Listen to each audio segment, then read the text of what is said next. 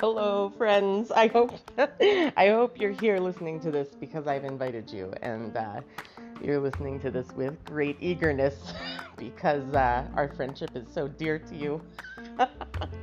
Thank you. If you're stumbling across this, I apologize.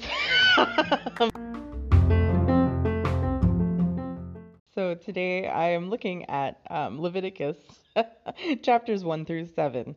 Uh, I know it's not the most exciting book, uh, but it is. It happens to be where we're at in our um, reading plan to read through the Bible this year.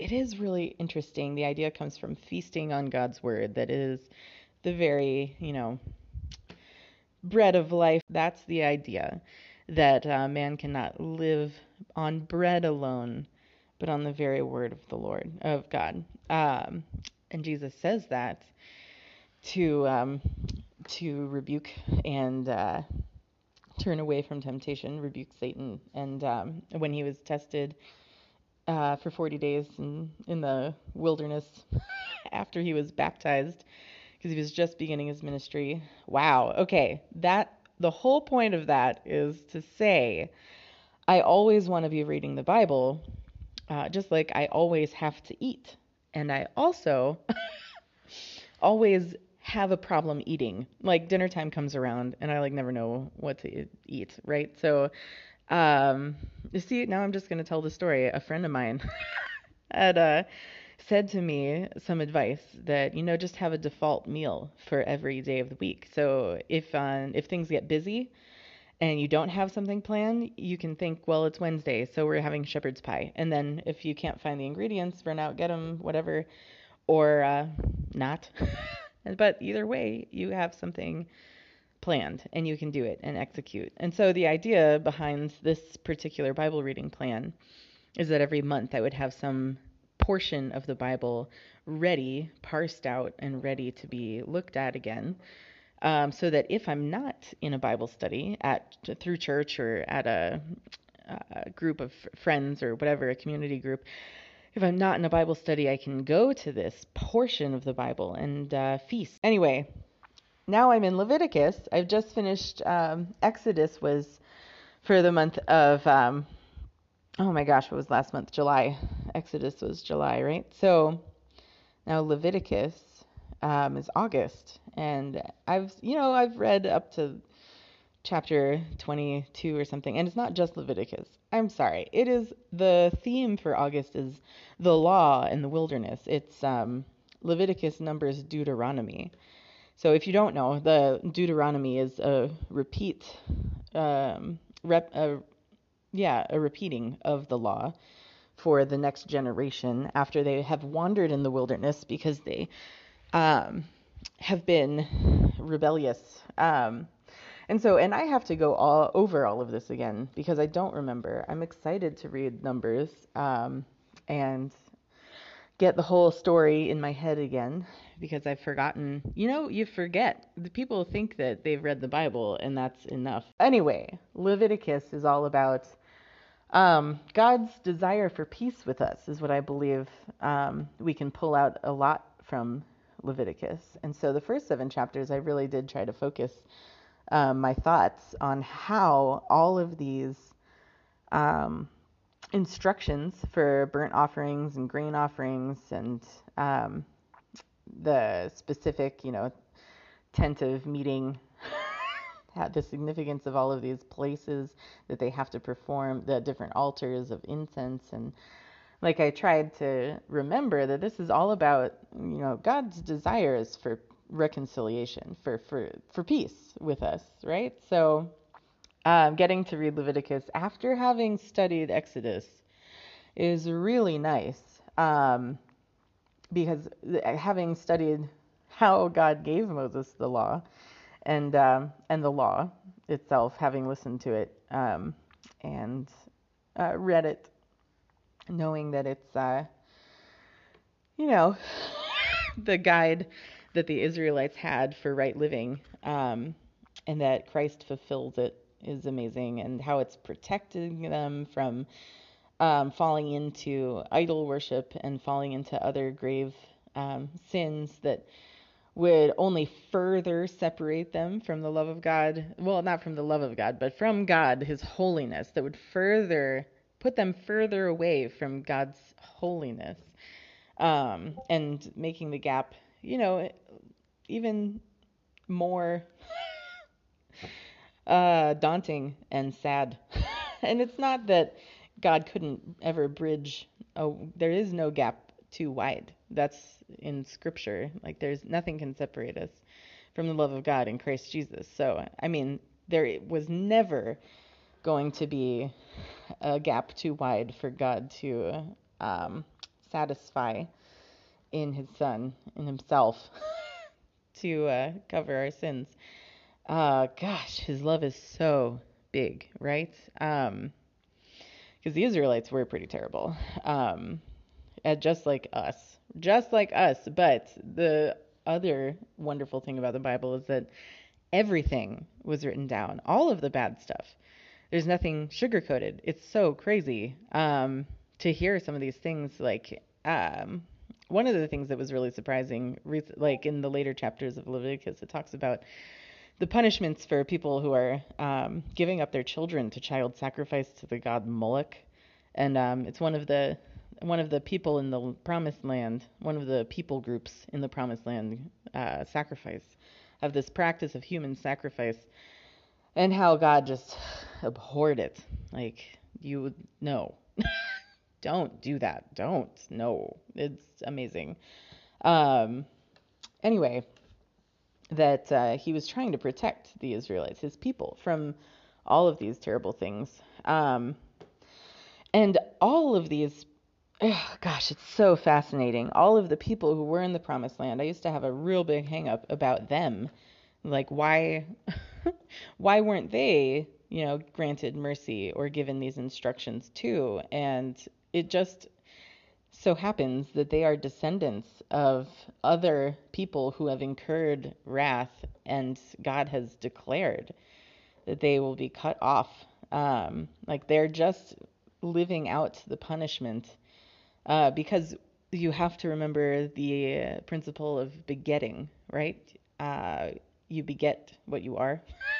so once Adam and Eve sinned, all of their offspring, all of whoever is begotten of them is under that curse of sin, and um, there is very little, um, very little happening in the world at that at that time to stop them from sinning. Um, it's very interesting, and how God uh, shapes history to bring people, uh, His people specifically, um, under uh, regulations that allow for his presence to be sustained among them somehow like that that he could even dwell among men is you know pretty amazing when you think about it. Um, so leviticus chapters 1 through 7 i really focused on that. Like this isn't um, the shocking tale of how god is just angry and whatever. It's really the shocking tale of how God is still pursuing humanity. Like he could have given up on us way before. Like especially preserving Noah. Like he did not he did not have to do that, but he saw the end from the beginning and knew that you know this was going to happen again. He wanted to he wanted to wipe everyone out again not everyone on the earth, but um, of his chosen people, he wanted to start over again with Moses and bless his descendants. But Moses said, Lord, remember your promise to Abraham. And I mean, it still would have been remembering his promise to Abraham because Moses was a descendant of Abraham. So technically, if everyone had been wiped out after they worshipped the golden calf, then they would have still been descendants of Abraham, but instead, um, God allowed that scenario to play out so that, you know, it strengthened Moses' conviction of what was happening. Um, and, you know, he allows us to come to our own conclusions, uh, which is very kind. Um, and he is unchanging, though he says he changed you know, changed his mind about these things. Like that was always going to be the plan. He really did see the beginning from the end. He is all knowing. Omniscient is that um, characteristic, attribute of God that uh, I really struggled with. Like, if he's all knowing, then what about blah, blah, blah. and he knows. He knows. And he's giving us countless opportunities to come to our own conclusions and to um, share in both his suffering and his joy. Um, and it's just, it's a beautiful thing. So, in Leviticus chapters 1 through 7, um, part of my desire for this podcast was to actually read through it. I wanted to read through the first seven chapters, and you know, I thought this is going to be a great podcast. um, but well, I did. I did read through um, and recorded an unfiltered reading, um, and it was it was great, but not not in the way I thought it would be. So I mean, um, I think I'll still turn that into an episode because I think there's value in reading the Bible together, and um, I kind of wish I heard more people read the Bible and their reactions to it. So um, because it's reaction without um, understanding or insight, um, it helps you kind of see how people get to conclusions, right? If God does allow us um, to come to the conclusions ourselves, right, then uh, how do we get there? That was always kind of a question before I um, really took the Bible seriously and started studying it, you know? So, um, uh, I don't know. So, it, but there is value in reading every bit of it, and that's uh, that concept is even illustrated through the book of Leviticus. Um, so I'll I'll get back to that, but I do want to talk about that. Um, there were a few things that really stuck out to me in that first read through. Um, these were like the launching point into my, you know, prayerful mulling over of scripture. So the first thing I noticed um, immediately, I think everyone notices this, the repetition. Um, there's lots of repetition, specifically in um, every sacrifice that's made animal sacrifice, you're laying your hands on the head of the sacrifices. That's like repeated, repeated, repeated. Um, the physical places where the sacrifice is made, like that, every it's all stated except that's you can see the pattern change eventually. So, um, in not in where things take place, but in how God tells you where things take place, and um, and then another thing that's repeated is this the pleasing aroma um, that almost almost all of these offerings are to God. They're a pleasing aroma. There are some that aren't, which I also thought was interesting. Anyway, the second thing after noticing how much repetition there are, I observed, yeah, these are the observations. Really, the unfiltered reading are observations, and that's part the first part of your inductive Bible study. Um, for those of you who know that, um, that's great. And for those who don't know, then uh, you know, uh, for a long time, I would stop after observations and I would just leave it there. Um, maybe sometimes I'd pursue a question, sometimes, um, but really, there's there's uh, more to um, glean from your observations than just them at point blank. But anyway, second, um, the instructions are super specific. The specificity of the instructions. There's not much room at all left for uh, even questioning anything or inventiveness.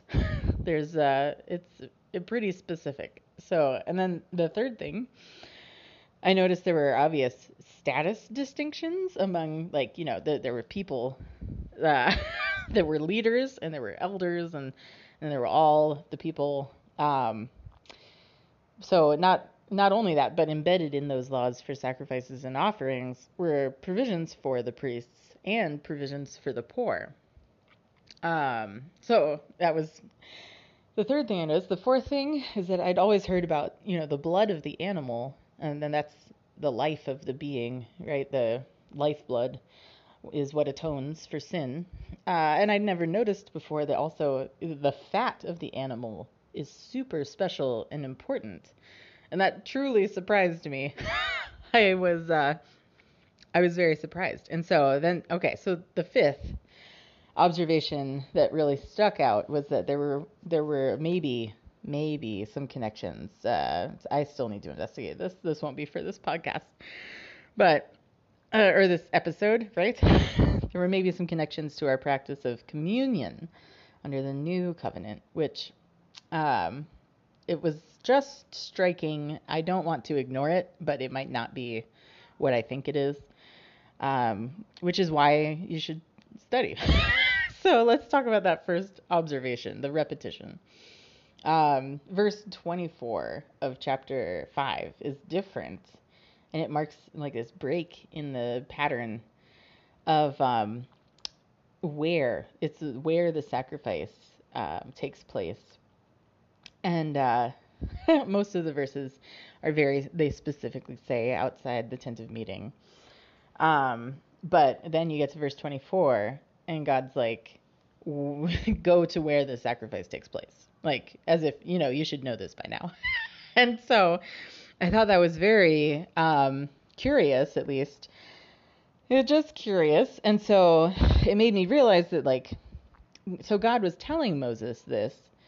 And so God's giving this set of instructions um, and leaves out the specifics because God has expected people to have read this.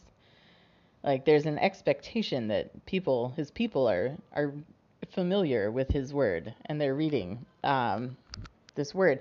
It made me think of when actors have like a writer or a writer or, or I don't know what it's called. Um, but I think you know what I'm talking about, where um, they have this list of uh, instructions for the production staff to do whatever in their room. And like there's a one bowl of red M&Ms or something in the middle of the coffee table in the dressing room. And that's how they know that like uh they've the the, the instructions have been read and everything's been done. Because there's this one odd little thing. And it's kind of like a check mark. And it made me think how like this is kind of the opposite of that. Like instead of more odd specific detail to make sure people are reading like he does not have more or less of an expectation than he just expects people to read this. And uh, I like that. Uh, I don't know. It made me think of James and the the verse "Draw near to God, and He will draw near to you." I believe it's uh, chapter four, verse eight. Um, is that right? James four eight. I'm gonna look it up right now because I should know. But one of not one of my I'm not yeah, no, it's James 4 8. Excellent. I don't have my references memorized with my verses, and it's frustrating because you really have to dig then. I mean, the internet helps, but I should know.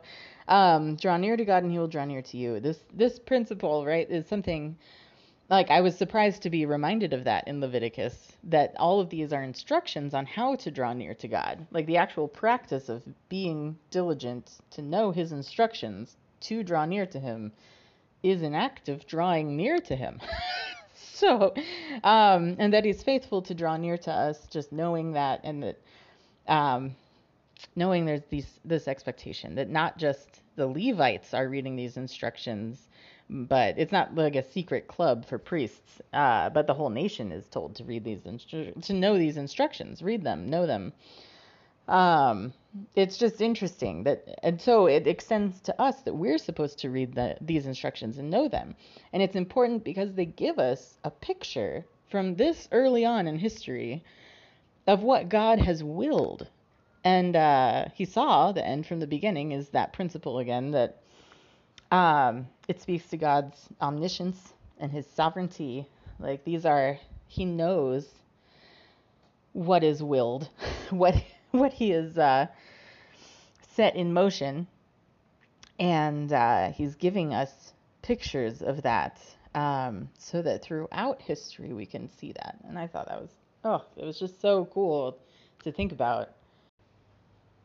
So the second the observation about this specificity of the instructions that um, that leave little room for questioning or inventiveness, like creativity. Um, it shows up later um, as this kind of cautionary tale, right? Um, well, you know, it, it's kind of minimizing it to say a cautionary tale of Nadab and Abihu, the sons of Aaron, who are acting as priests um, in their new roles, and they've disregarded, they've kind of neglected um, the Lord's instruction, and they've uh, made an unauthorized um, uh, incense burning, basically, and um, the Lord just strikes them down, and that's um, there aren't many stories in Leviticus at all. There are only there are two, um, and that's one of them. So the idea again appears later um, in an instruction about um, grain offerings, not to um, the uh, if it's a burnt offering, a grain offering, um, it's not to have leaven or honey.